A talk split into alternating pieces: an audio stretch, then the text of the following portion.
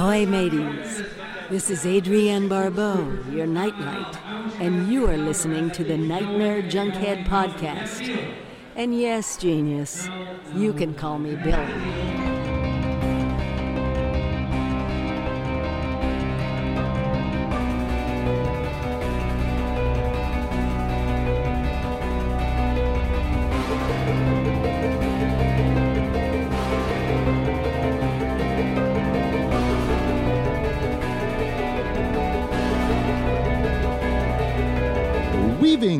Out of your consciousness like a bad dream you can't wake from.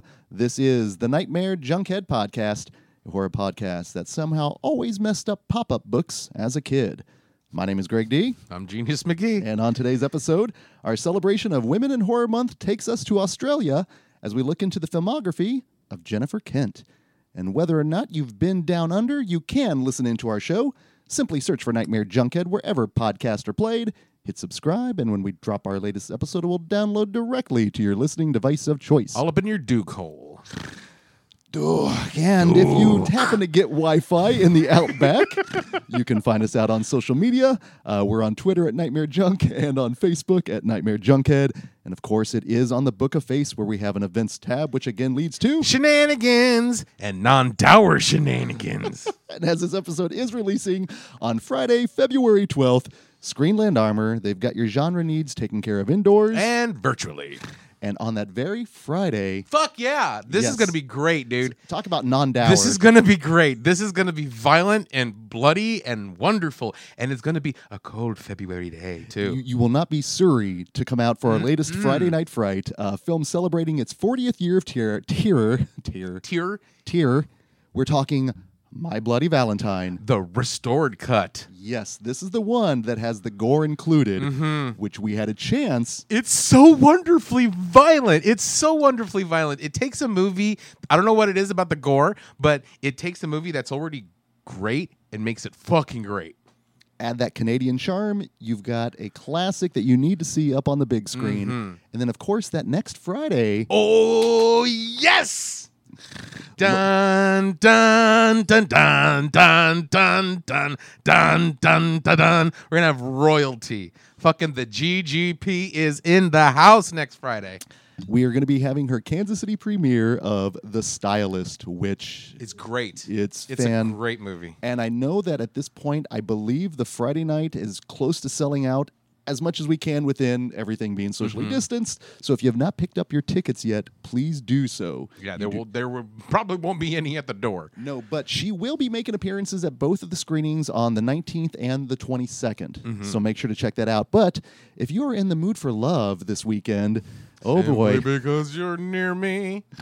this weekend at Screenland, we've got one of my all-time favorite kind of fanboyish wish fulfillment films. We're talking uh, the Tony Scott classic True Romance. Oh yeah. Okay. Yeah, it's a little bit uh, Tarantino wish fulfillment, but mm-hmm. I can't fault him at that point. But if you take all the fun genre actors in that movie, it's such a great experience. Mm-hmm. And then two films that are going to be first time viewings for me. Uh, total, I've seen that's the Bride of Frankenstein. Bride of Frankenstein's the shit, dude. Elsa Lanchester is wonderful. That is the one of the very few first events for horror club I put on at Screenland was the Bride of Frankenstein Valentine's Day feature. Really? Yeah. I love that movie. Elsa Lanchester is one of my horror crushes. She is beautiful and scary and haunting and mesmerizing. Bride of Frankenstein is fucking wonderful. Well, and it's one I know all about it, mm-hmm. you know, mm-hmm. and I know that technically the people that say, "Oh, I want to be our couple relationship wants to be like this," I know to- technically that's not necessarily the way it's, it's supposed to be. It's not necessarily a good thing. It's so not necessarily a good thing. I know enough to know that, but then the other one that I'm going to be watching for the first time is Casablanca. Ooh, uh, I've seen that. Eh, I know, I know. I well, I've been filling in those classic films here lately, which has been fantastic. So I'm really looking forward to that. Bogey at twelve o'clock a lot of mean mugging there. Now, of course, if you're not ready to go indoor here with the theater, uh, that not that very following Saturday on the 13th, we have our latest Shudder shout out. Mm-hmm. And we have a Women in Horror Month double feature, and it's kind of a total mismatch, is it not? It is op- it is breakneck mismatch because you're going to be like, "Holy shit!" and then you're going to be giggling. Uncontrollably. We're going to be starting with the film Revenge and then following up with Elvira, Mistress of the Dark. Totally opposite movies into the spectrum. I, I we went in with good intentions with this double mm-hmm, feature. Mm-hmm. but then following the application, now I will say this, Revenge is one that I've seen multiple times in the theater. It's going to be a first time viewing for you, correct? Yes. Excellent. Now, Elvira, Mistress of the Dark, It's gonna be. It's been a minute since I've seen it. it's going to be a first time viewing for me. Really? So I am looking forward to that. It's got Edie McClurg. She's a righteous dude. I also know it has one Kurt Fuller as well. Yes, it does. Jockass. so holding out hope on that. Now, of course, that is free to stream on Shudder if you have it, and if you don't have it, my goodness, Do it. What's what's stopping you? There's seven day free trials. I think the shut in code is active again, so definitely try that. oh, how weird is that at this point? Right? Coming back around to that. Now, of course, if you would like some extra content that includes exclusive pre-show, uh, introduction, trailer reel, and of course, scintillating post-film discussion, all you have to do is become a member of the Screenland film family by heading over to patreon.com slash screenland and of course that's just the tip of the tier they have a number of things to offer you all out there but genius if we're talking uh, film family and patreon Eight bellies. of course we have some exclusive patreon content we'd love for you to come on over and join our film family hmm Be a belly. Be a Patreon belly. in fact if you would like to hear my thoughts on the bride of frankenstein and casablanca all you have to do is join our Squidly Diddly tier. For $1 a month, not only are you going to get a shout out on the show, you're going to have access to the said Shudder shout out content. Yep. As well as the I've seen that little mini episodes I put out on Monday, Wednesday, and Friday. and really, normally a squiddly diddly is going to cost you way more than a dollar. So oh, like, no. so definitely, it's a good deal. My goodness, I didn't even think about that. it's it costs way more than monetary supplements. I'd like to think our Squidly Diddly market corrected the other Squidly Diddlies out there. right. La, da, da, da. And of course, we do have our latest commentary track where we talked Jackie Kong's Blood Diner. Hail Sheetar! truly had a blood buffet. So if you would like to have access to that and join our film family, head on over to patreon.com slash nightmare junkhead. Ah, well, genius. Last week we dealt with trauma, Yes. but we dealt with we dealt with it in the cozy confines of the California hills. Right. In a swingers party. Y- y- Worst ways to go out, right? Exactly.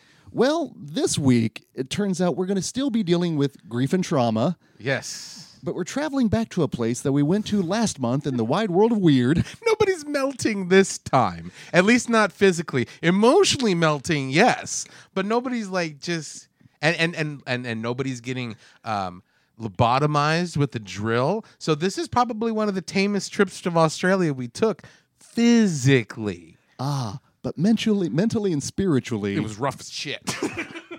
and it it continues to be rough as shit as it is. But thankfully, genius, we've got a guide to help us through here. Now, of course, you might know our next guest work uh, over at the Rue Morgue magazine, ruemorgue.com, and that shelf. Uh, she is also a member of the Chicago Film Critics Association, as well as being a devotee to one George A. Romero. Please welcome to Nightmare Junkhead for the first time, Dee Dee Crimmins.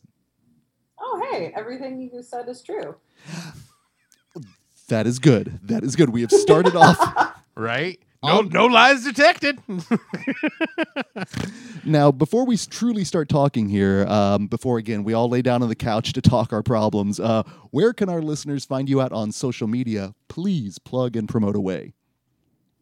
Oh, sure. Yeah, I put just about everything I write onto my Twitter feed at some point. So um, my Twitter handle is ddcrim. That's D E D E C R I M. So that's just the easiest way to find me.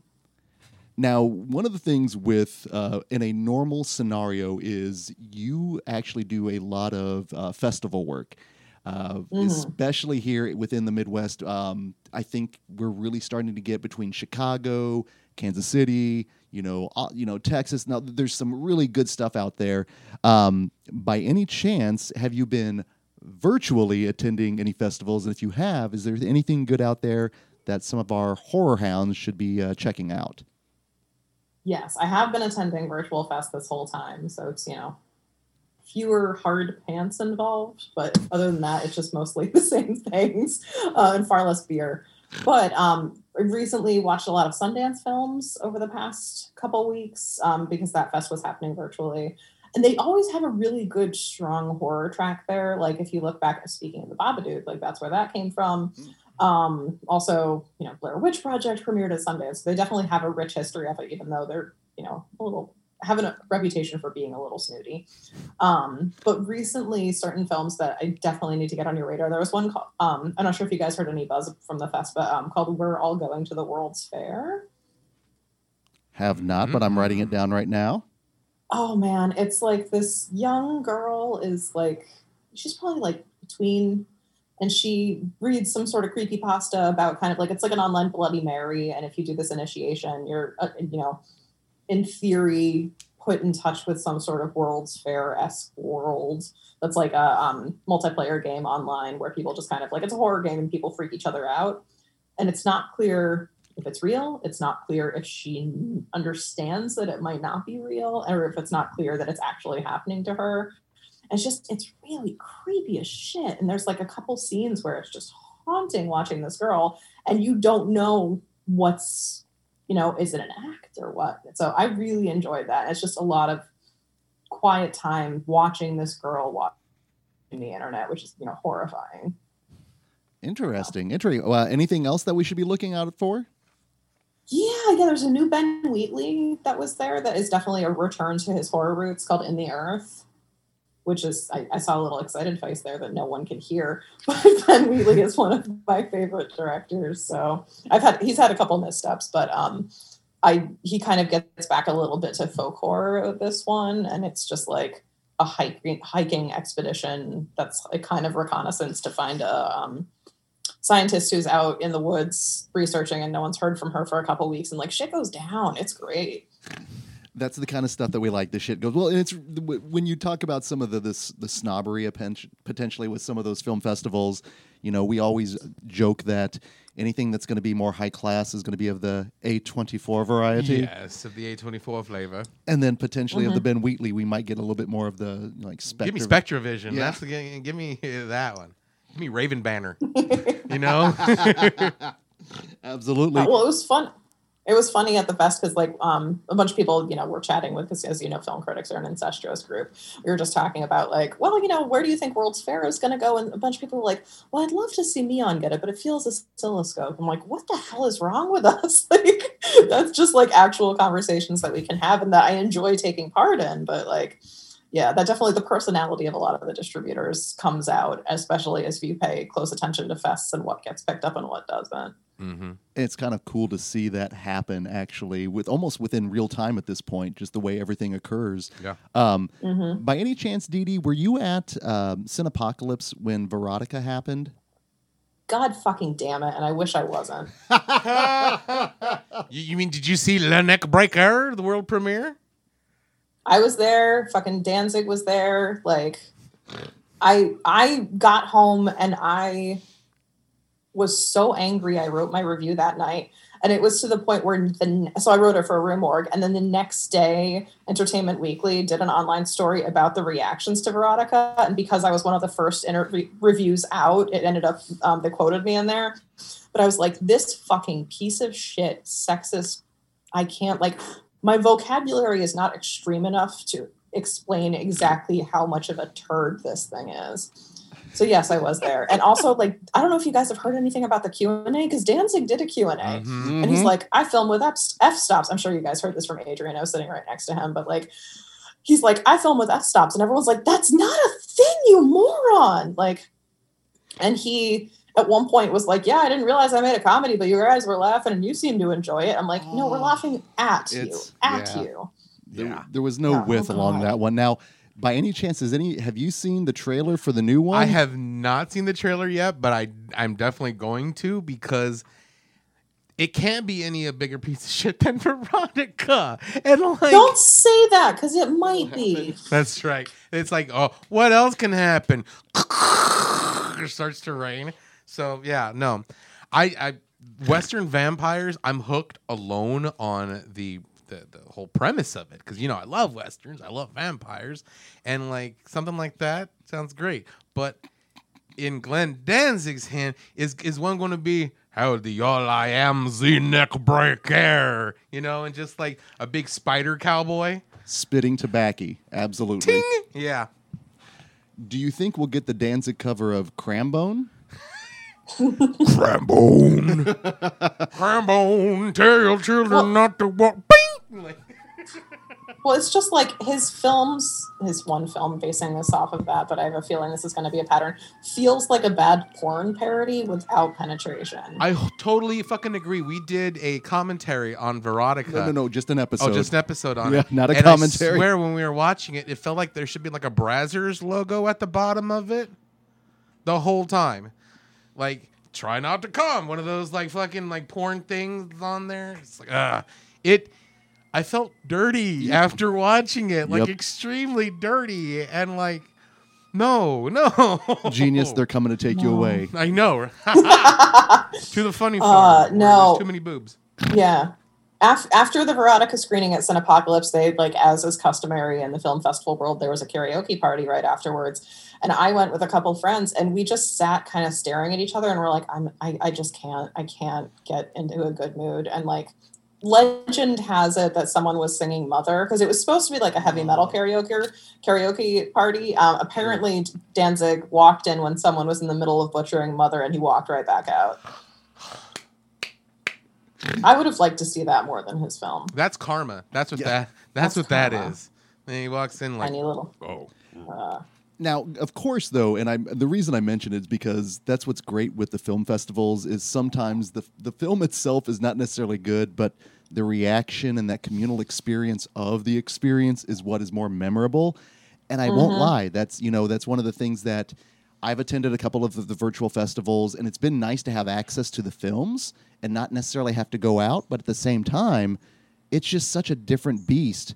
You know, being in a theater, even a socially distanced one, you still have that communal reaction when things happen. And it's a bummer to miss like that. But at the same time, though, I'm still glad they're finding ways to get the films out.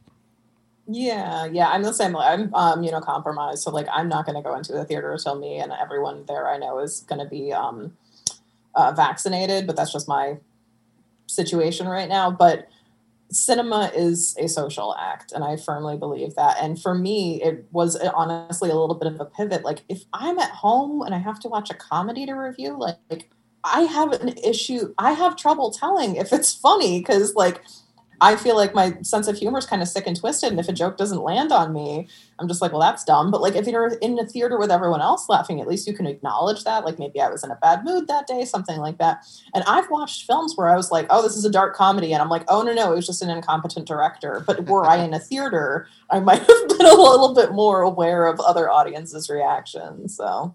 That totally makes sense. And again, it's something that I I'm glad then that as someone that is a good critic that is you still have access to that so you can still have that outlet which is really good because that was I know the biggest thing concern that this year's Panic Fest is going to be part virtual and then part in person. So ideally, you'll be able to attend this year, Dee, which is awesome. Uh, and I know they are going to try to create like some virtual hangouts, but those in the Kansas City area will probably be the ones I would assume that would probably be the ones in the. I really don't know if any. You never know. Someone might travel out, which you know that's fine. But dope. just be be careful, be cautious, and all that kind of good stuff. We want to make sure that we can continue to do this in a safe environment. absolutely. Yep. Yeah, Now, and I will say, as far as those virtual hangs, like I know, um, sorry, um, certain PR people have set them up for different fests, like mostly using like the Gather f- platform. They're great. Like you can wander around and see people. Like I mean, of course, it's not the same as actually being in a bar and like getting kicked out at two a.m. and finding the next bar. Like that's the charm of a film festival.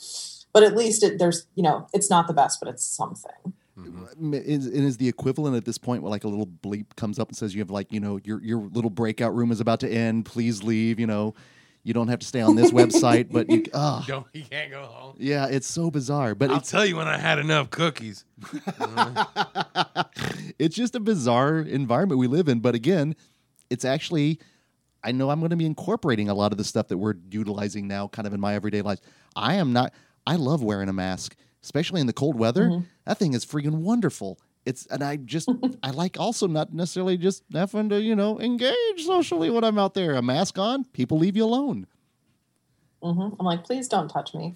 to most people like most of the time. So oh yeah, oh yeah, completely, completely. Now, since you are a first-time guest here, uh, Dee Dee, one of the questions we always ask of any first-timer is, "What is your horror origin?" I.e., what is it that got you into horror? Was it a movie? Was it a book? Was it a relative? But what was it that made you look at horror and go, "This is something I can get into"?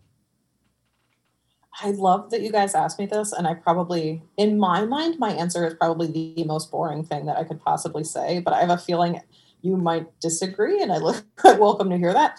I was raised in a genre household. My mother is a lifelong every you know genre sci-fi fantasy horror fan um and she's like one of the editors for the new york review of science fiction like i grew up going to science fiction conventions i went to my first worldcon when i was six like I didn't have an option to do that. Like if I'd gotten really into romantic comedies, this would have been my rebellion. But I was raised watching all the Universal horror. I was raised watching The Twilight Zone.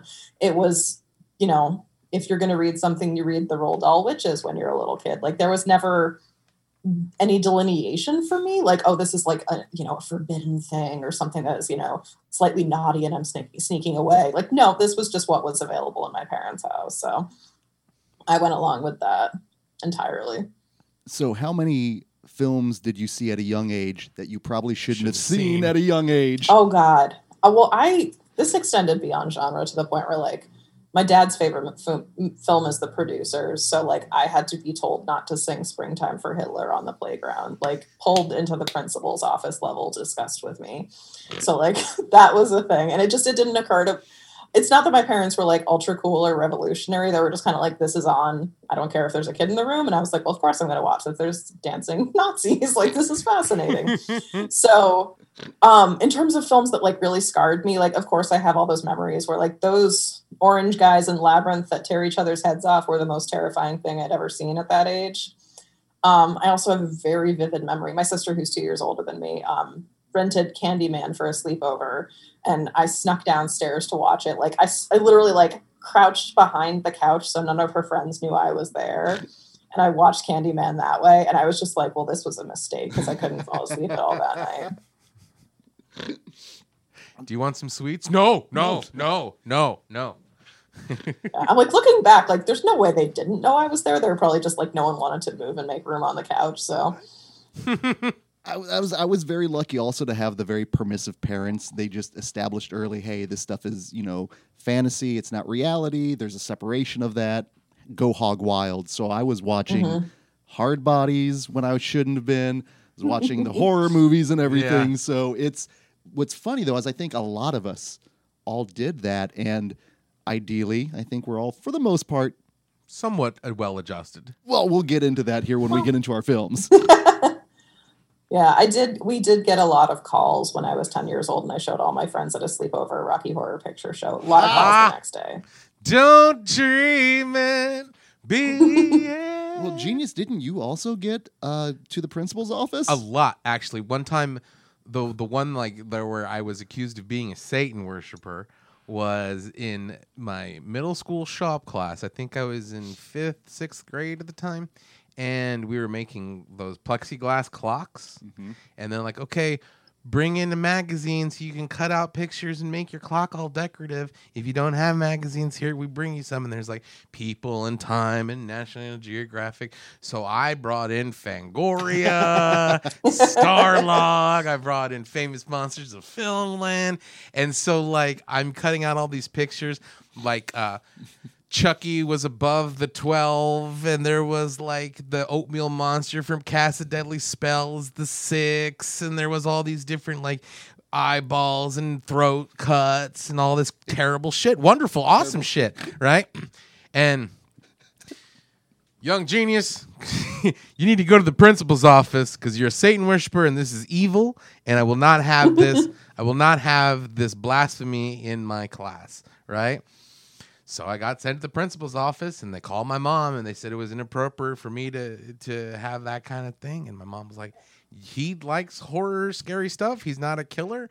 He knows it's fake. You said bring in magazines, and he did. So, yeah, I don't like. She goes, I don't like the clock myself, but if he made it, it's, it's his. So, like, yeah, she went to bat for me on that one. there's something to be said for the artistic freedom that goes Mhm. along with that. But I love then that a lot of us just have those moments as kids that have really made a difference into who we are today. The fact that, you know, I'm now Genius and I are both in our 40s and are probably more into genre and films than we ever were at that Mhm. time, but I'm glad I had a chance and it's always interesting when people have that familiar background and that foundation of the genre films and the horror films and how they just how you end up you know gravitating to some versus others and how those tastes are formed now by any chance have you ever rebelled and gone into the romantic comedies I like all movies. Like when it comes down to it, I recognize their value there. I think, I mean, I was always a horror genre fan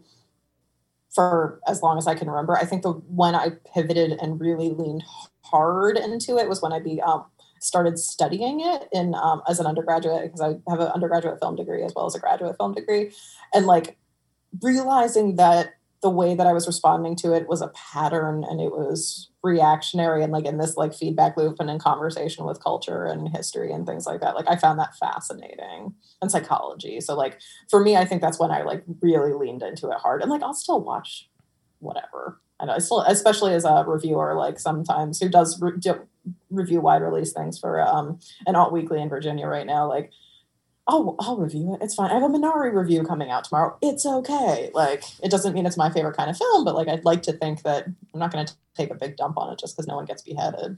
you're you're a, you're a you're a film nerd not a film snob so there's always kind of a I, I'm probably still a film snob. Hey, at least you can admit it that's okay that's the first step That's the first step. Yep. Well, talking about like some very heady films and kind of getting taking an academic take on it, I'm really glad then we're going to be exploring the filmography of this particular filmmaker. Uh, Jennifer Kent's movies have moved me in ways that I probably wasn't prepared for. I know Genius definitely has taken a journey as well. Uh, but Dee Dee, what is your what was your familiarity with Jennifer Kent? What has been your journey with her films? Um, well, I first saw Babadook when it came when it was at um, Fantastic Fest. So that was, you know, it had gotten buzz out of Sundance. People were kind of aware of the fact that there was this new and up and coming thing, and you know, it was the scare film that come out in years. Which, like, I'm sure you have this experience as horror fans. You're like, yeah, is it though? Because like you guys actually haven't seen any of the horror films that you're saying aren't scary. Um, Yet. Yet. okay. Yep. Um, so I saw it then. I thought it was absolutely incredible. It floored me. I wanted to engage with it just because there's so much going on in it in terms of like I'm really concerned, you know, with gender construction and the role of motherhood and things like that. I'm but I'm a cat mother, so it's not like I have a you know horse in this race. But the fact that so often the value of a woman is tied to her ability to procreate and her ability to be beautiful and things like that, I think societal values of women are really heavily heaped upon them. Um, and whether or not that means that they're a meaningful person to have on this earth. So the fact that it deals with a lot of that head on and the quality of parenting and psychological trauma and loss, my God, I mean, I'm just like rattling all this stuff on. And so I absolutely adore that. And then from then, once that got released wide, and I'd seen it um, both at Fantastic Fest and then I saw it again at the um, Telluride Horror Show that year. So I got to revisit it fairly soon after with an audience as well. And then I went back and have you guys seen the short film that it's based on that she made? Duke saves Christmas. That's Wow. the, that's the Christmas one. No, it's uh the monster. Yeah, we um, it actually played this last year at Screenland, and I programmed the pre-show and the trailers, and it was available on YouTube. So I put that as part of the pre-show, just so people could see kind of the origins of the Babadook. Not during Christmas, more of a birthday esque, you know, celebration. Definitely. Because I was looking at the thing and I was like the short film because I thought Monster was the full length was when like the short film. Duke saves Christmas. That one. Not quite. That's actually technically, if we're talking the Dukes, that would um, be the Eddie Murphy, Dan Aykroyd. Damn it! What is the name of that? Trading Uh, Places? Trading Places. There we go. There we go. No, um, but no, I completely agree. Just in terms of everything that is presented in the film, but Genius, I remember because I I didn't see. I saw it You saw it with me. with you, yeah, Uh-huh. in this theater technically, and I remember enjoying it. Um, I will say this: I liked it my first time I viewed it. Haven't watched it since. Revisited for this episode. I walked away loving it. Just straight up loving it. Genius. I know you had kind of an interesting history with this. Oh, one. I had issues with that movie. I had major issues with the movie. First of all, it's the scariest movie you'll ever see, and like it's so terrifying it'll shake you to your core. And that was before it comes at night. That was before Hereditary. That was before all of that shit. And so like.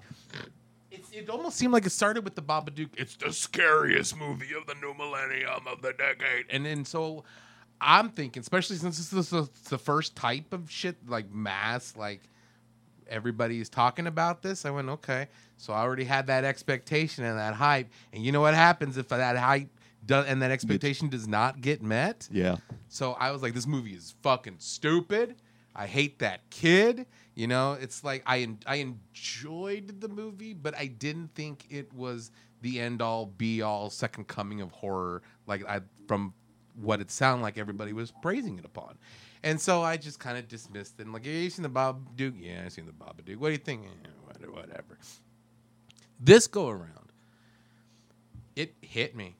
It hit me hard. And like I, I, I still don't think it's the end all be all of horror. I still don't think it's like, oh, it's the best fucking movie I've ever seen, you know. But at the same time, I grew a great big deal of appreciation for it, more so, where I will see it again and I mm. will like want to see what happens and I want to s- continue that journey. And I actually, especially after this and the Nightingale and all that stuff, I really came to appreciation for Jennifer Kent's style and like and some things that it's dealing with, especially some of the themes that it's dealing with in the Babadook. Mm. And I think it's one of those where it hits you, but it doesn't affect you until you've already been affected by it.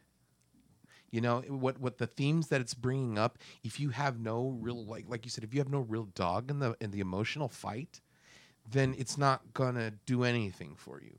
Uh, like the, some of the people with, with Relic, you know, like it hit a lot of people hard with the people who have dealt with dementia, who have dealt with the family cycle of of of losing oneself.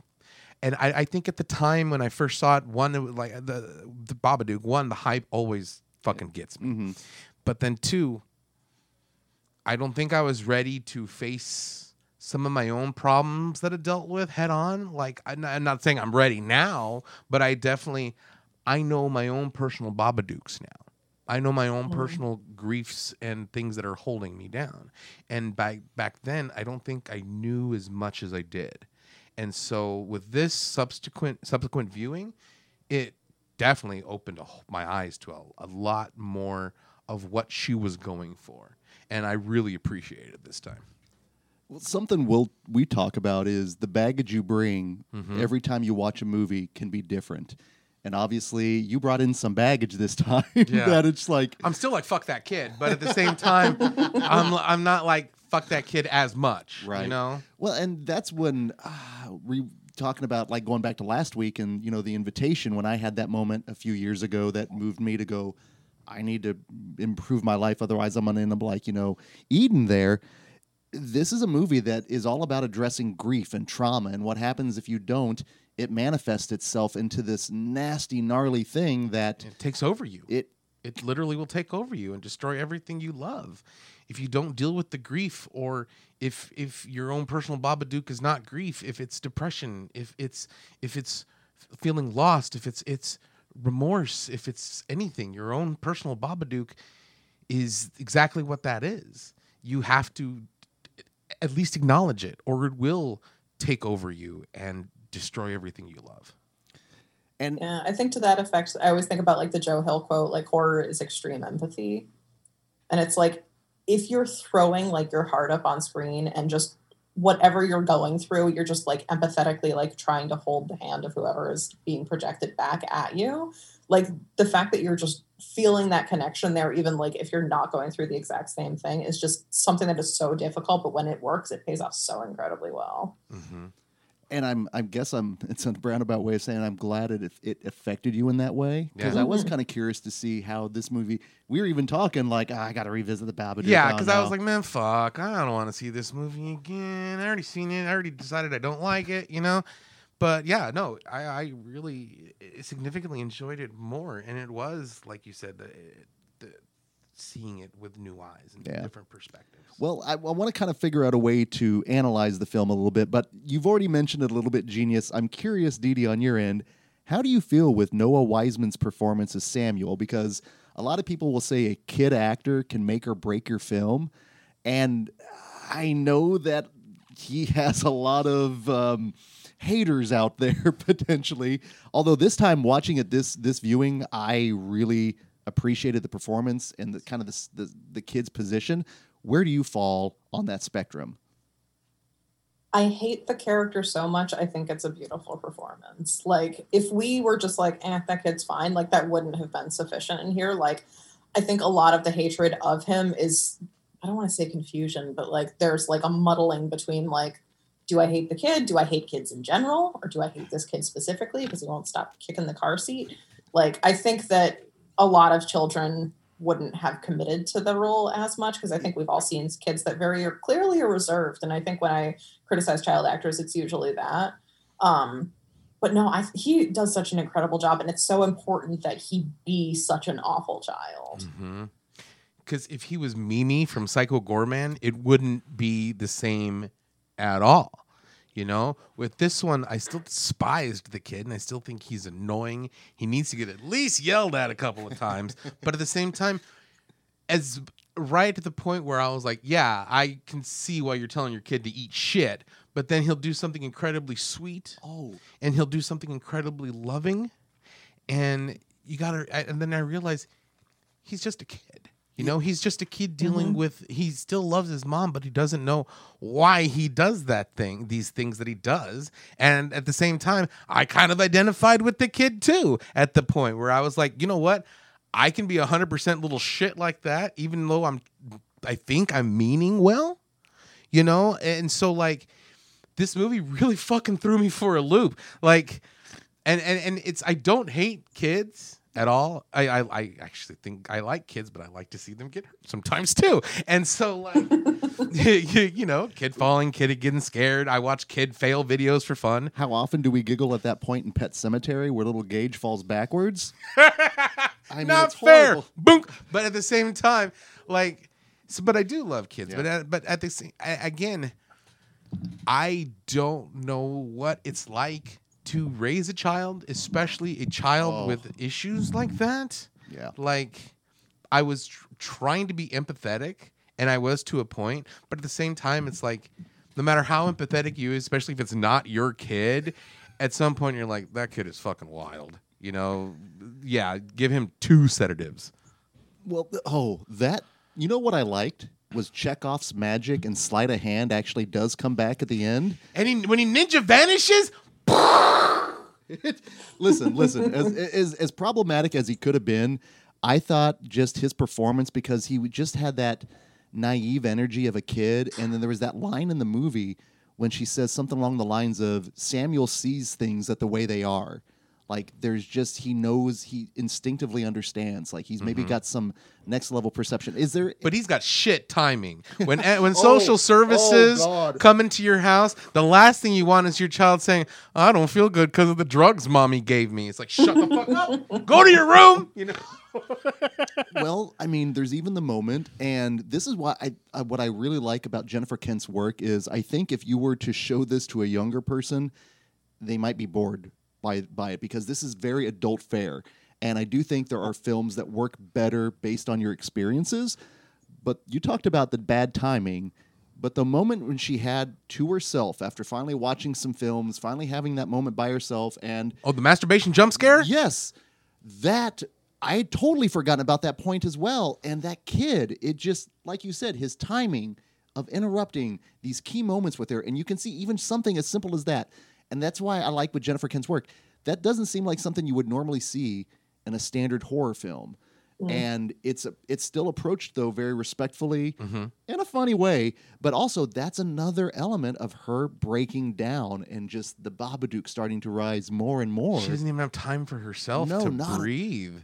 You know, and then the not only that, not only is the kid like, well, for lack of a better term, annoying as shit. He's also violent, and he's also like Yeah. Uh, he's a sociopath about to happen. He's already taking weapons to school. He's he's good sunning the neighbors, like knocking everybody out of the trees and shit. Like Did w- did we need to call this? We need to talk about Samuel rather than you we know need the to talk Babadook? about Babadook. well, no, legitimately though, and that I, I even remember the first time I saw this in the theater. His first little come out when he comes out with his little "I'm gonna get the monster with this thing." I was like, "Oh, cool!" it's That's the Goonies, Right? It's the Goonies shenanigans. I was waiting for dun dun dun dun dun brum, brum, bum, bum, bum, bum. but no, oh no, no, no, no. No.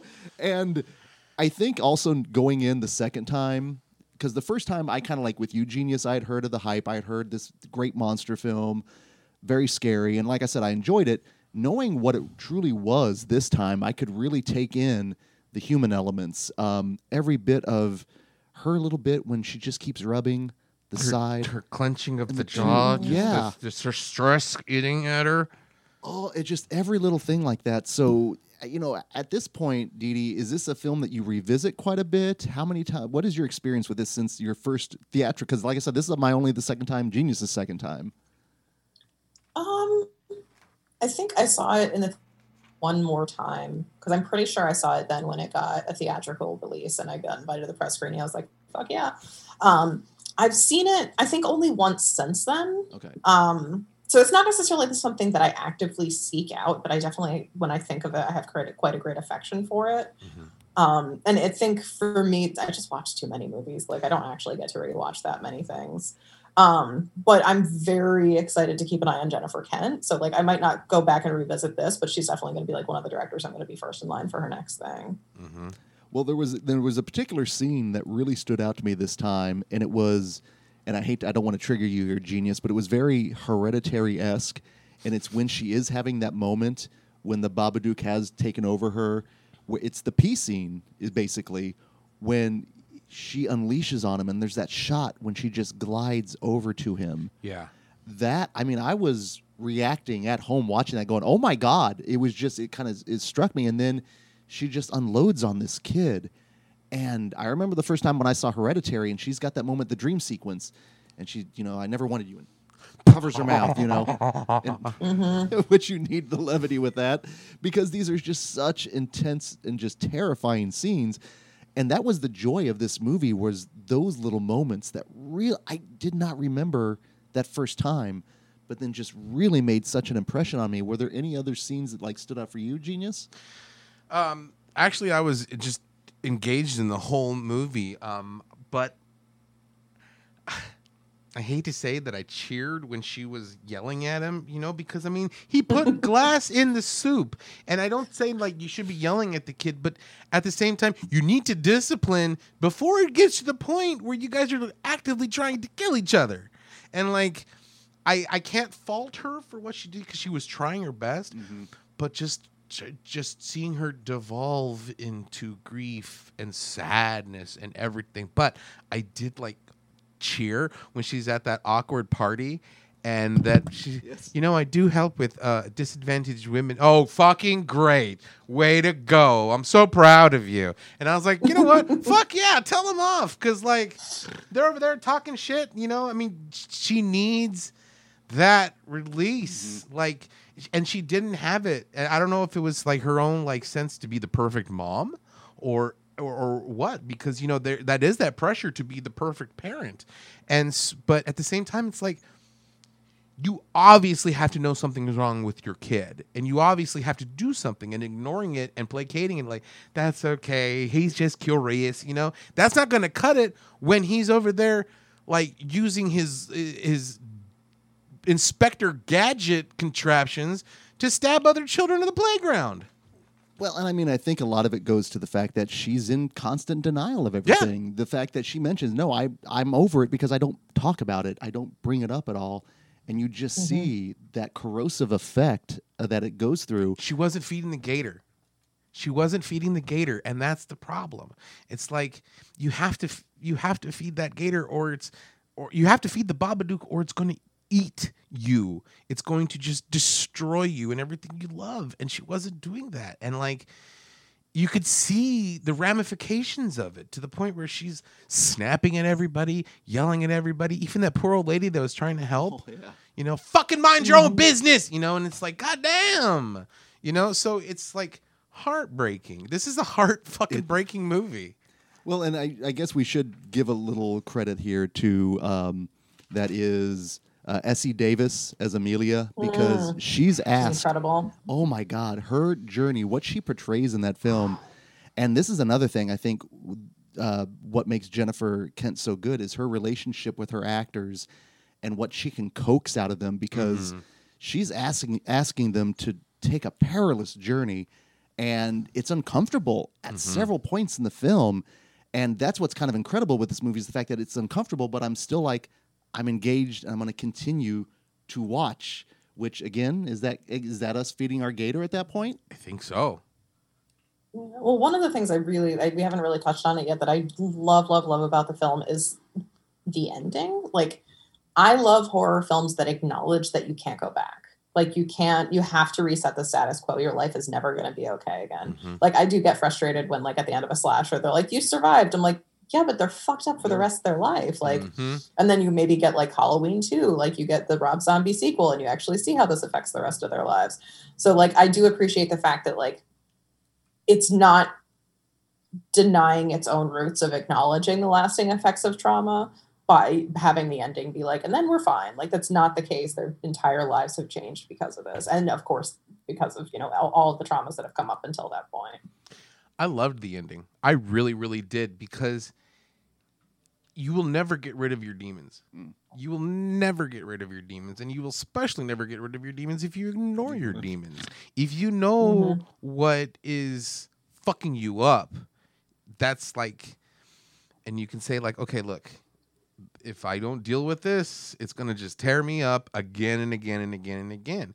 So, like you said, it's it's it's a happy ending because yes, the monster is still around and she has to deal with the monster, but that's more true to life than like Yep. any other type of horror movie. It's way more.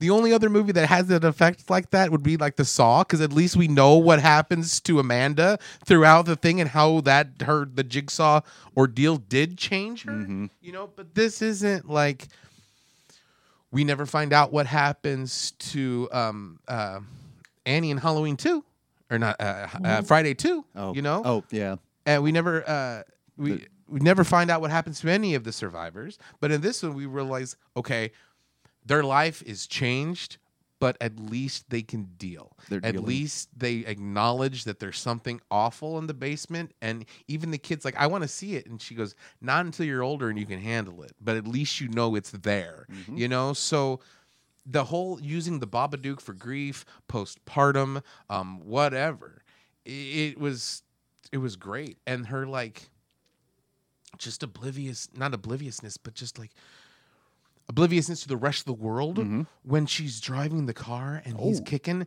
and i was like oh my god is this what happens like whatever happened to aunt diane or something like that where you hear about those women who just decide to drive off into, Into the a thing. river with their kids like is this what happens because i can see it It- you know and so like it made the movie made significant more amount of sense this time you know Well, and then also knowing now that Mr. Babadook or Babadook to his friends, I guess, knowing that he doesn't play a big part, were you better off with that then? yeah Okay. because especially like I think one of my main beefs is like, well, if he's gonna be this big scary monster that's coming out of nowhere and at the very end, we should at least be able to see the fucking monster. But then now I'm like, you know what? Our own personal monsters is what that represents. It's that is a Rorschach monster, and I like that aspect of it. It's your own whatever you bring into it, because like I can guarantee you, my Babadook is gonna look a lot different than anybody else's other Babadook. You know, I especially don't. I think it's gonna look better than like some dude in a top hat. You know, because like he was creepy when he was crawling around, Oh. but when he was just standing there, I was like, okay, you got a top hat. I'm thinking Danny DeVito, the Penguin, and I'm thinking like, just uh, like sexual magnetic attraction, you know. And so it kind of threw me off. But then when you see just the shadows and the demons, I was like, okay, that is genuinely terrifying. Uh, what was your What were your thoughts on the actual monster design of the Babadook? Oh, I thought it was incredible. I like, I mean, um, to Genius's point about him being like a Rorschach test, like the fact that on a rewatch you, you start seeing him in places that he Mhm. probably isn't. Yeah. Like I find that absolutely fascinating, and the fact that it is so innocuous. Like, yeah, it's just a dude in a top hat with like pointy, weird ass fingers who moves really unnaturally. Like the fact that he's a humanoid, but it's kind of in the uncanny valley because he doesn't really physically move like a human. Like that's so unsettling to me. Yeah. But just the fact that, like, I mean, just like our trauma and our grief, it's following her everywhere. Like, that's terrifying. Yeah. I don't know. It's, it's kind of like a London after midnight like thing for me more than the Penguin. Not that anyone's seen that movie, but we all know the pictures of it. Um, yeah, yeah. I don't know. Maybe I have a thing about guys in top hats, and I do not want them following me around. Uh, you know, the, a lot of the films we watched last month probably launched a thousand fetishes. I love guys with top hats. I just want to be like overture curtain lights, you know. Like the only thing would make it better if that kid would have snatched that Babadook's hat and like pulled a rabbit out. well, well, now, wow. Actually, I didn't think we needed a sequel technically, but if we get the further adventures of Samuel there, oh my God, that's I'm gonna it. bring out my assistant, Mr. Babadook. What do you think? Ah! And he's like screaming and he's kicking like the the the Egyptian tomb magic trick. And Do you think then that he takes the uh, Doctor Sleep approach in terms of uh, putting it in a box, then potentially in his mind down the line, and then when, like a magician, you know, saw, saws it in half potentially? I, I, I just do I do appreciate the fact that this movie is a film that is going to be different to different people, and again, depending on the moods and their change. It just it's it's a transformative film. It's is. one of those that I've really grown to appreciate more and more, even thinking about it now and just conversing and just seeing its effect on other people as well. Mm. Yeah. Mhm.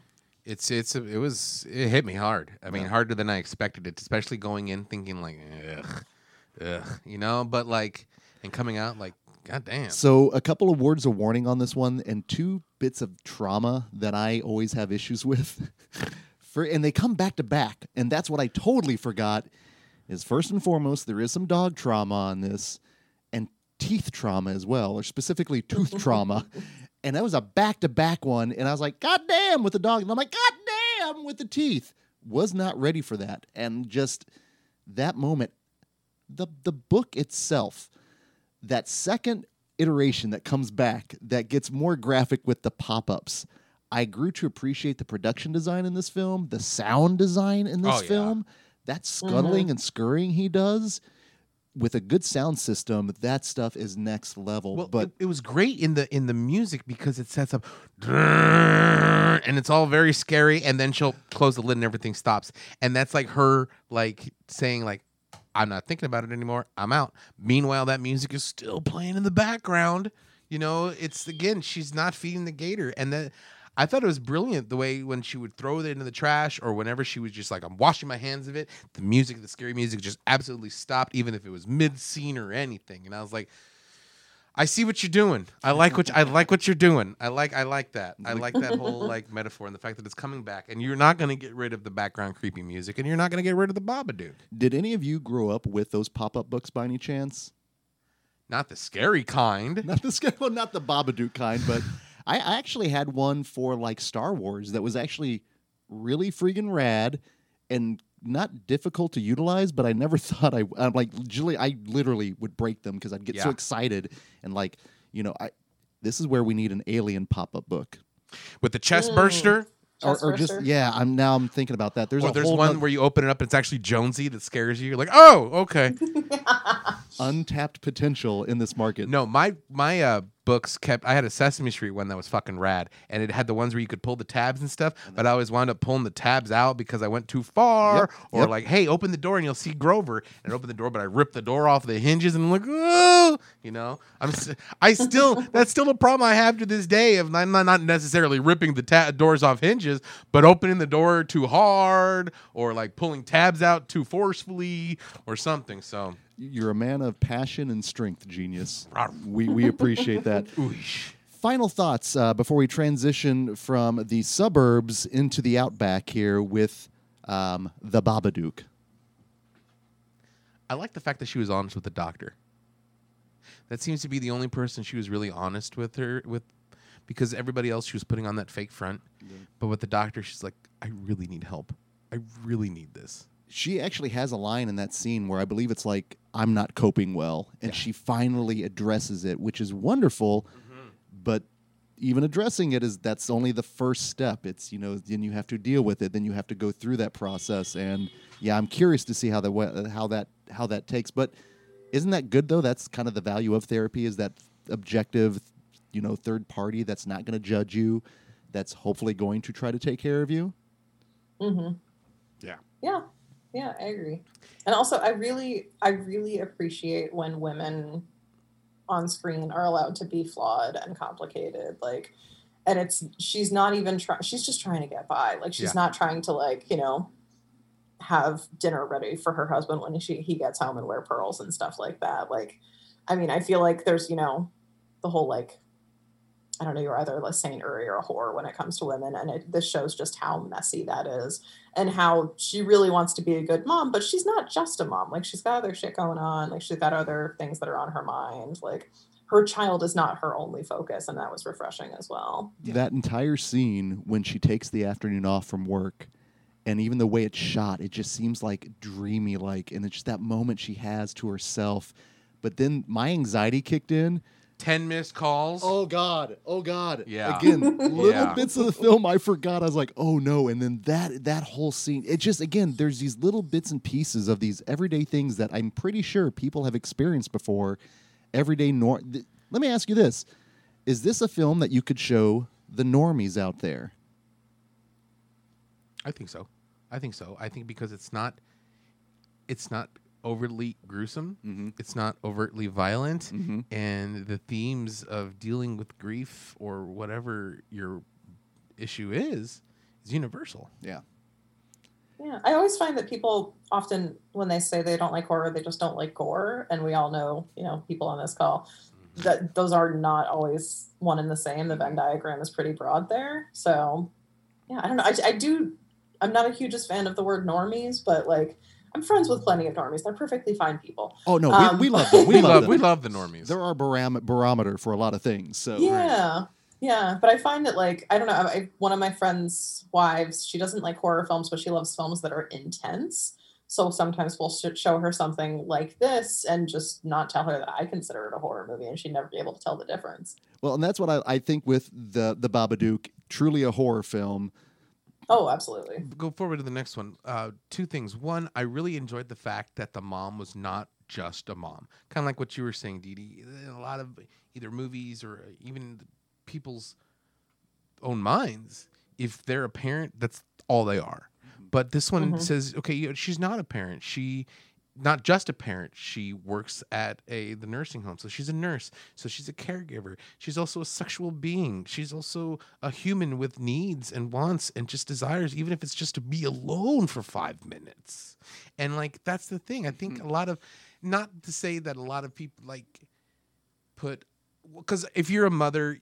You do deserve respect of your child as long as you're not a shitty mother. But a lot of people are like, I'm a mother and that's all I am and that's all I will be and that's all I want to be. But, and even in movies, we see that. Like, the whole like Ward and June Cleaver aspect of it. But this Mhm. wasn't it. She was a fully realized person where you felt sorry for her at times. You felt good for her at times. You felt pissed off at her at times. You felt vindicated for her at times. You also like, what the fuck are you doing at her at times, you know? And so she's a very complex, real character. And I really enjoyed that. This is a fantastical world. And the kid I'm sure their children like that. And I'm sure that it's a struggle to raise a child like that. I don't know how it is, but I would imagine like it would be rough. And so like she's doing the best she can. And the kid's as crazy as he gets and kicking the seats and annoying as shit, he still loves her and he still wants to protect her. And and the and they she still wants to protect him, and that's what it should be. And it was heartbreaking and sad and uplifting all at the same time. And as much as I just like and I champion her, fuck her for killing the dog, even though she was possessed by the Babadook. she lost cool points with that. Cool point. But the kid got cool points for me too, because any kid that incorporated ninja vanish technique instantly is cool in my book. If I had like those fireworks where I'm like, uh, ninja vanish. If I don't want to be in a situation, I go, Genius. All you have to do is go on the internet. right? And, I, and you bought them for me, you know? so with your credit card. So did he steal the card or did she buy it for him? Like, did she really buy it or he's like, mm, seven five three seven seven seven? He, he's pretty clever. In fact, there was those moments where I really would love eventually a film Expendables like where we could have Him, Kevin McAllister, the kid from Dial Code Santa Claus. let's throw Fool in there. Let's throw fool. Let's throw the kids from uh, Bloody Birthday, oh God. you know, or Devil Times Five, and then just like Just let him go hog just let them wild. go uh, battle royale style. Well, and I, I guess that's why a part of me did appreciate him because he did have that undying love. He was really just almost the sole voice of reason, which is kind of crazy considering you know his his situation. So this is a it's a complex film. That's why I love. That's why, like I said, I went from like to loving it, and a film that even our, our friend Jenny, who works uh, uh, here at Screenland, I was like, "Oh, have you seen the Babadook?" And she's like, "I haven't watched it since I watched it in the theater." And that kid and the monster, I was like you might want to revisit it, you know, because it'll it'll definitely change. I'll be the first one to say that. If you didn't like the kid when you saw it the first time, I would definitely give it a rewatch. I mean, I went from disdain to liking. You know, like you went from like to love. I went from dis- I like this movie. I think it's really. I think I'm not gonna say it's really good and it's fucking great and all that. It, but the acting is really good. The directing is really Oh, good. The, oh. the the scares are really good. I en- enjoyed this movie significantly more than I thought I would. So props to that one. I mean, Jennifer Kent knocked it out for me. If- if the fact that makes me pull a 180 like yeah, that, yeah. yeah. Well, that's in the way. Then thank you, Dee Dee, for having Genius get a chance to revisit that because I think, much like how the invitation did for me, ideally, I think this might be a transitional moment for you, my friend. I hope so. It will. It will. I'm. On, we're gonna make it. We're gonna make it. We're gonna make it. Now, I, I'm not putting this off, but man, oh man, you talk about hype with movies. I remember the Babadook's hype, and it didn't really affect me too much. Yeah, I was like, eh. I also remember the hype for her next film, and had heard of scenes in this film that when we were screening it here at Armour, they were putting up some trigger warnings at the beginning. And Mhm. and it may have been because of that, because the revenge genre, I enjoy the films, but there's an issue of is the revenge satisfying for the audience or is it satisfying for the character? And then the complications that come from that. And I went in, I'll- it took me a long time to get to this, but I'm glad I watched The Nightingale. It was brutal, brutally beautiful, but it's one of those films that I don't know if I'm going to be able to take in again in quite some time. And if I do, I've got to prepare myself for this. This has become one of those films that I need to work up to because man, oh man, was that tough. I don't know. Dee Dee, what was your experience with that? Oh man, I you know apologies ahead of time. I have only seen this film once because I did not want to bring it to myself to watch again for catching up before this episode. But I saw it at the Chicago Film Critics um, Film Festival here in I want to say 2019, I believe. Like it was you know before it got its theatrical release. It did have a trigger warning ahead of it, and I so I know that you know we've talked about genius getting fucked over by having expectations going into a film. I before I see something, I try not to read anything about it. I do not watch trailers as a personal. I haven't watched them intentionally in years, and I actually once had a very weird date where I had to flee a theater when they started showing trailers. I came back, um, but I try to not have my expect. I try not to have my value of a film measured against expectations. So I just knew like, oh, it's a Jennifer Kent film. She makes horror films, and I like those. Um, so I did not know how much joy this film would suck out of my life for the screen time like in the best way possible Right. i mean that is Yep. a, you know the Mhm. highest compliment i can give Mhm. but i was not prepared for this film and the realism of it and just like you were just talking a little bit about like revenge kind of has the potential to feel hollow and that the fact that it's not a happy ending even though it could be like i mean it was incredible i you know wrote up my review right away and then just like cuddled with my cats for hours and wept silently like it's just really had a strong effect on me how did people react in the theater? Because we, we talked about the theater theatrical experience is totally different from an in home. Did Mhm. did anyone walk out? Were there visceral Many reactions? people walked out. Okay. Many okay. people walked out, which was shocking. Like I don't know if you guys are familiar, like the Music Box Theater in Oh. Chicago. Like it's it's an amazing theater. They show really great stuff. This is during a film critic run film festival. Like you're gonna have to expect some interesting stuff. They Mhm. had a trigger warning ahead of time, and I throughout the film people were leaving Hmm. and it, especially after you know the first rape a lot of people were like i'm not going to be into this and then the fact that that has to be qualified as Mhm. which number rape it was like Mhm. and they didn't even get to see that like infanticide is that how you pronounce it like yeah, Yeah. so the, I, w- I i think with the exception of neon demon the most number of people i'd ever see walk out of the theater happened during this Wow. Yeah, that's genius. I didn't hear any of the hype. I mean, like I knew with Jennifer. Here's the thing: when there's like from the maker of the Babadook, and at the time I was like, pass, pass, you know. So like, when I'm not interested in a movie, I this as they say in German, this is sausage to me, right? So like, I have no stake. So I was like, okay. I actually watched uh, Nightingale before I watched the Babadook, Oh goodness. right? So like. huh I was like, all right, well, let's see. I'm gonna go in thinking like, okay, putting my this is from the maker of Babadook aside, Right, you're and just watch this on its own merits. And it was beautiful, and I was like, okay, I heard it's brutal. Now it is. Oh shit.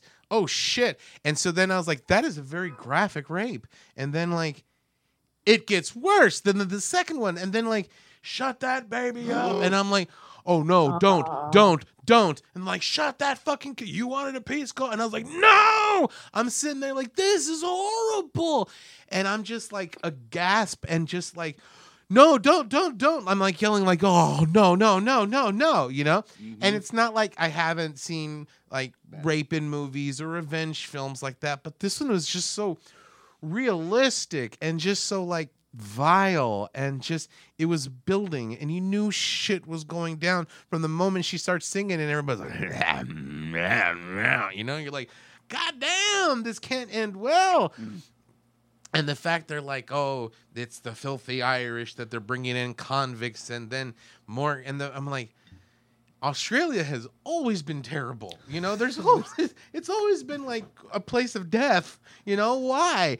And then when he killed the baby i was my jaw just went boonk because it's not graphic but you can still see it in the background happening even though it's blurry you Mhm. know it's there. And it was then the lack of sound Yeah. from the baby crying Mhm. to the hit and it i also viscerally reacted i was aghast and you know we're all about theater etiquette you know no talking no texting all that but the reactions though Yeah. when people legitimately react to something like that that floored me and just the level of violence it's it's it's a period piece revenge film which the authenticity which i always appreciate in a period piece I appreciated in this one, but then that level of realism with the brutality, that was just such a tough watch. And mm-hmm.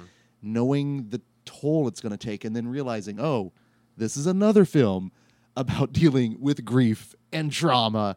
And Jennifer Kent has got a thing. And let me tell you something the two films she's put it through, it's a good thing because it's a a good bad thing It's a good, yeah.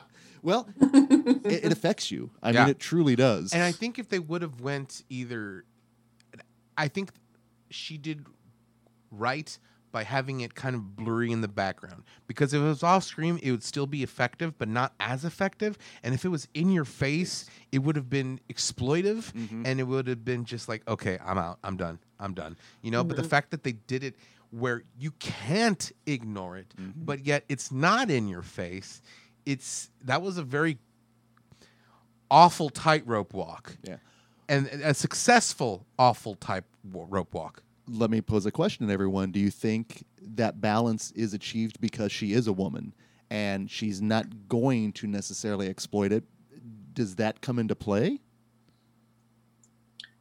I see her role as a female director taking place more in her characterization and their interactions than necessarily like whether or not she cuts to seeing like the baby's head. And um, yeah, I mean, I do think that like I would like to think that a male director could handle it with the same level of grace, if we can call it that. Um, but I do think that like so much of the film is crawling into this horribly traumatized woman's head and seeing how she reacts to things. And I do think that a female director had her own take on it that I'm not sure that a man would have. That's fair. That's fair. And that just was one of those things that I was thinking about because we we had not a disastrous screening, but we did a um, a Saturday night sleazy double feature many many moons ago where we screened uh, Class of 1984 and Reform School Girls. And we, yeah, thank you, Dee Dee. We, we, you should have been there for that. It wasn't that disastrous. It wasn't, but We there's didn't have that many walkouts. there's that scene though in class of 1984 and it's a rough assault scene but it's more gratuitous and it's directed by a man mark lester and that's what i was thinking of when i was watching the nightingale because i knew the scene was coming the violence is harsh the assault is awful and i'm just like oh, how many of these scenes have i seen but at the same time is this like an irreversible where Mm. it's just i mean that's Noe's film, I always I want to experience them, but I never want to watch them again.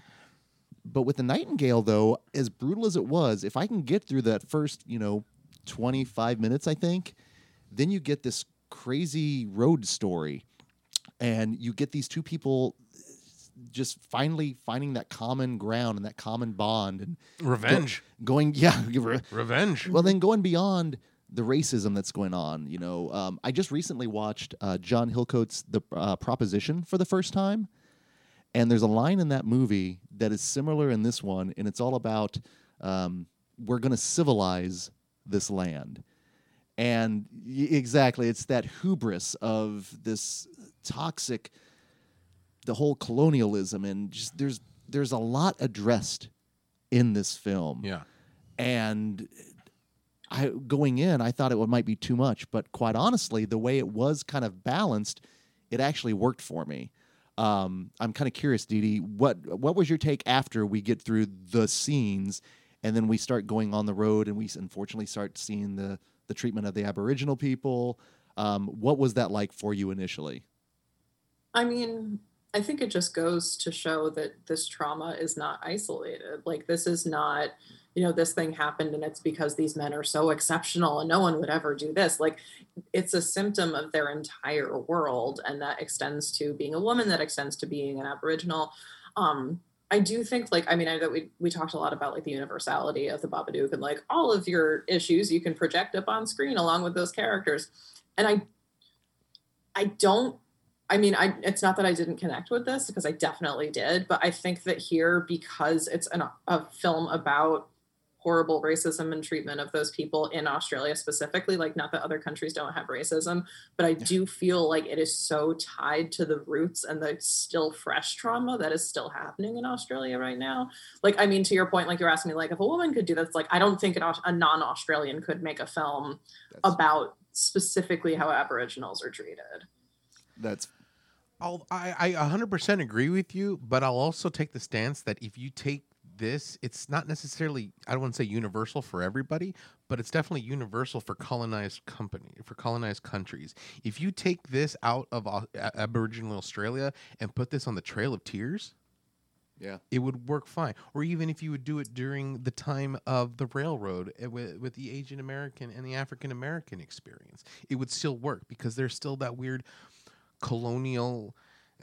Not to say, well, I'm gonna fucking say it. Rich old white guys fucking ruin everything. So it's like, yes, it's definitely if it stays in Aboriginal, I think then yeah, this is an extremely Australian thing.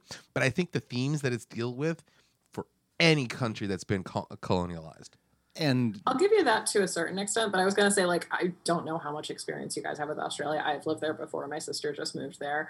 Um, Tasmania is a very specific thing, and they're referencing very specific things. It's not that you were not getting a colonial vibe here, but like right now, if you picture like Tasmania is like Appalachia of Australia, like ev- even Australians make fun of it for being backwoods and being impoverished and things like that. Even though it's actually not that bad now, like that, those are some of the references that Jennifer Kent. I feel we don't need to understand in order to appreciate it. But if you do have that reference, the depth in which they're kicking these people while they're down just kind of amplifies. Yeah.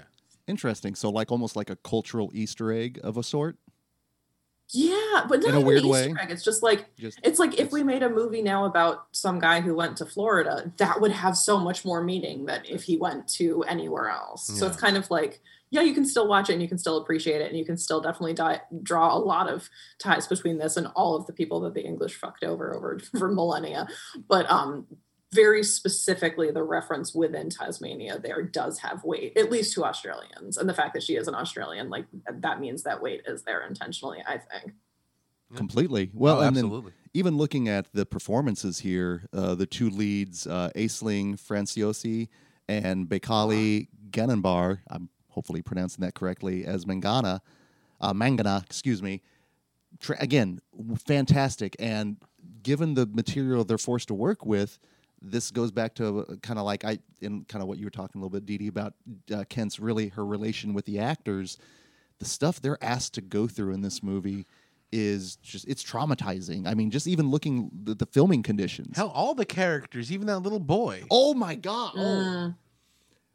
I again, first time viewing, I was not expecting that. I probably should have anticipated based on that guy's previous actions and even when the revenge truly hits, like when um when Claire finally kills the soldier, she doesn't have the moment of catharsis that I think that she was looking for. And even as an audience member with these films, like with John Wick, and again, totally different films, but you know, when he's getting all his headshots, we're rooting. We're rooting for him. Like, yeah, kill that guy who killed the dog. But and I guarantee there are probably some people that were rooting because these are bad men. Like we want to see them get their comeuppance, but but at what price to our protagonists that we don't want them to get even further broken? You know, they're already expressing these horrible things, and then I, I you know, again talk about not having kids or anything. I've never killed a person, and I know that I anticipate that the trauma that would probably be horrendous. So even though she finally was able to kill the guy, you could see it. She immediately just empties out, and it's just profoundly affecting when that moment that you think is going to give you the catharsis doesn't, Mhm. and then you're like, "Oh shit, what am I going to do then?" Is there is there nothing else after this? And oh my god, that just it, it gutted me as much as it did that guy. It was horrible. there was almost Yeah, it's kind of like at the end of Texas Chainsaw Massacre when Sally's in the back of the the, the pickup Mhm. truck. I'm just like, no one's watching that, being like, and she never had an issue ever again. Like that book, that poor girl is fucked, and that's kind of the same. I mean, there's much more catharsis in Texas Chainsaw, but like the just the reflection upon the fact that this is not like oh and now her life is fine Mhm. like Right. no her life is worse and it's not going to get that much better because we've seen the world in which she exists now it's like you said, she got her revenge, but at what cost? Did, she got her revenge, but did she get the catharsis that she needed? And I don't think she did. I think it cost her not only her her soul, her mind, her friend, her everything. It cost her everything on this tale of revenge, and she got wound up with nothing for it. Mm-hmm. In fact, almost worse than before. Not saying like you know that. I'm glad. I'm glad she got her revenge. Let me say it that way. But at the same time, again, at what cost? Certainly. I mean, it's a heart. This is a heartbreaking movie with no catharsis, and you're just like, you're just basically left to be like, there you go. You're like, what happened? What happened to the movie? What happened to me? And it's just like, yeah, it's it was it was a rough watch. It- it is a to rough. that yeah i was going to say to that effect it's almost like in those scope it's kind of like blue ruin it's just like the revenge and then what like there's there's more story after the revenge and it isn't all good there are kind of an interesting rash of revenge films that have come out that are designed, I think, with that purpose in mind. And maybe it's because we grew up with like the Miss 45. With the and- Death Wish. And yeah, this one, I thought, yeah, I went in thinking Miss 45, it would be like Miss Muzzleloader or whatever it was. Miss era, Musketoon. You know, but, and it doesn't hit, you know, and even the end when uh, Billy is gearing up for his bit of revenge after he's found out that his people are basically dead you know that's part of a film i normally would be rooting for i'd be like yeah go get him she's still trying to reason with him don't do this like we don't need to do this but and even for him does he have that release at the end it's just like ah it's so tragic and awful I think he might have because I think he knew he was going to go down. yeah I think he knew that this is a suicide mission. I'm not coming back, but I'm going to take out as many as I can uh, before I go. And so, like in that aspect, I think he got his catharsis because he already knew he was gonna die. That's fair. But Well, nobody else did. Well, you know, maybe that was my problem because I was also like with Claire going, "Don't do this. This is not just you know maybe try to live. Tr- let's deal. Let's be together. We've obviously had this shared traumatic experience, and you've got that moments where she goes from everyone using the word boy is just ah god damn just every utterance of it. But for her to go from boy to Billy to just having that connection at the very end when she sings to him on Yeah. the beach, uh, her moments of the nightingale when she does sing from the first one that triggers everything to at the very end when she confronts him and gives the i wish one that oh my god that's heartbreaking to the one at the very end ah, I- her songs always they they're they're like, like in, a- in horror movies. You know the killer is coming when the dark clouds start coming in.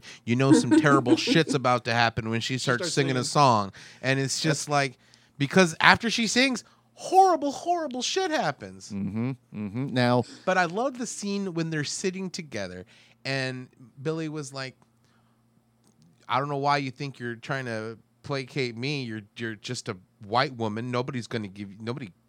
You don't care. And she goes, I'm not a British white woman. I'm an Irish woman. And we've been shit on just as bad. And so they find that common ground where they have a common enemy, where they have, where, like, again, old rich white people fuck up everything, you know? So, like, we do that we was do. that was a good thing to have like no matter no matter how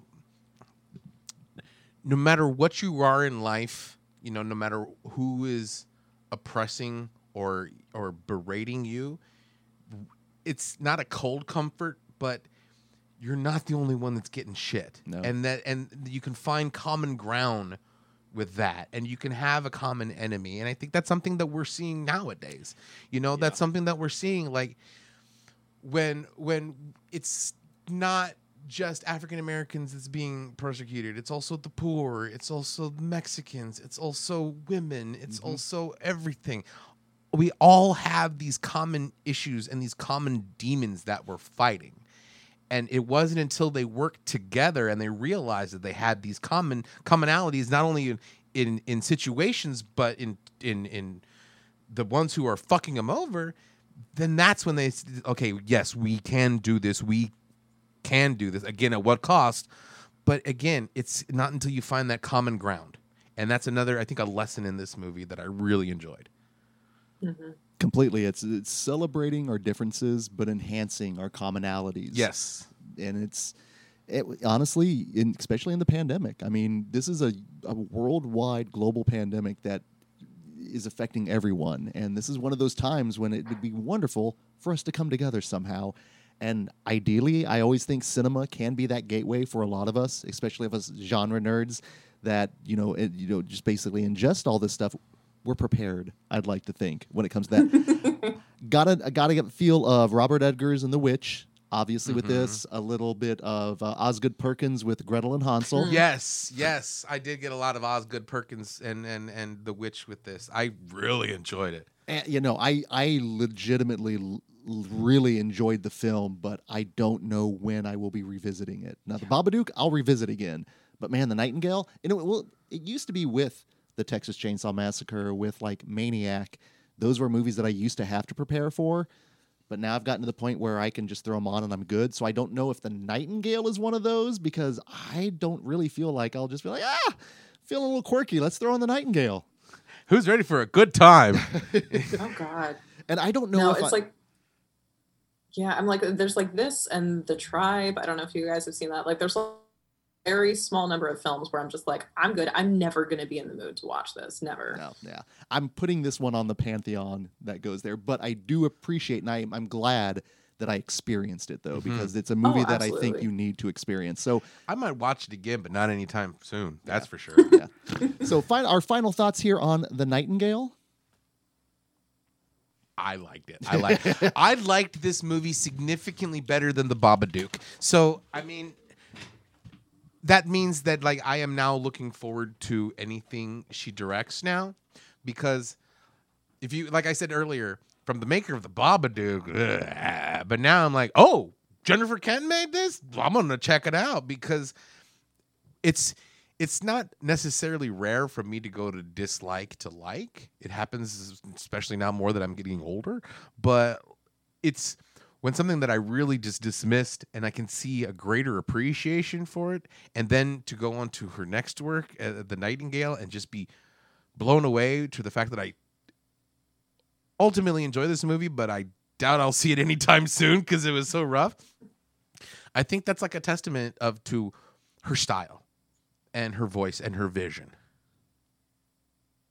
Yeah, absolutely. I agree with all of that. I think that she's such an exciting director. I mean, if you look like I know we've found a lot of commonality between this and the Babadook, Mhm. but if you look like this is a period piece, like it's like steeped in like really heavy emotions and a lot of like physical violence. Yeah. The Babadook, I mean, it has the emotions there, but it doesn't have the physical violence and the fact that she's letting us connect with all these characters that we might not actually have that much like in common with on paper. Hmm Like my God, like the breadth and the ability that she has to ha- make us give a shit is enormous. Yeah. And the fact that you don't see any violence or any like horrible things in the Babadook, but yet in the Nightingale, it is front and center, and there's rape and murder and atrocities, and it's right there in your fucking face. It's it's almost night and day between the Babadook and the Nightingale. She can do text. She can do subtext.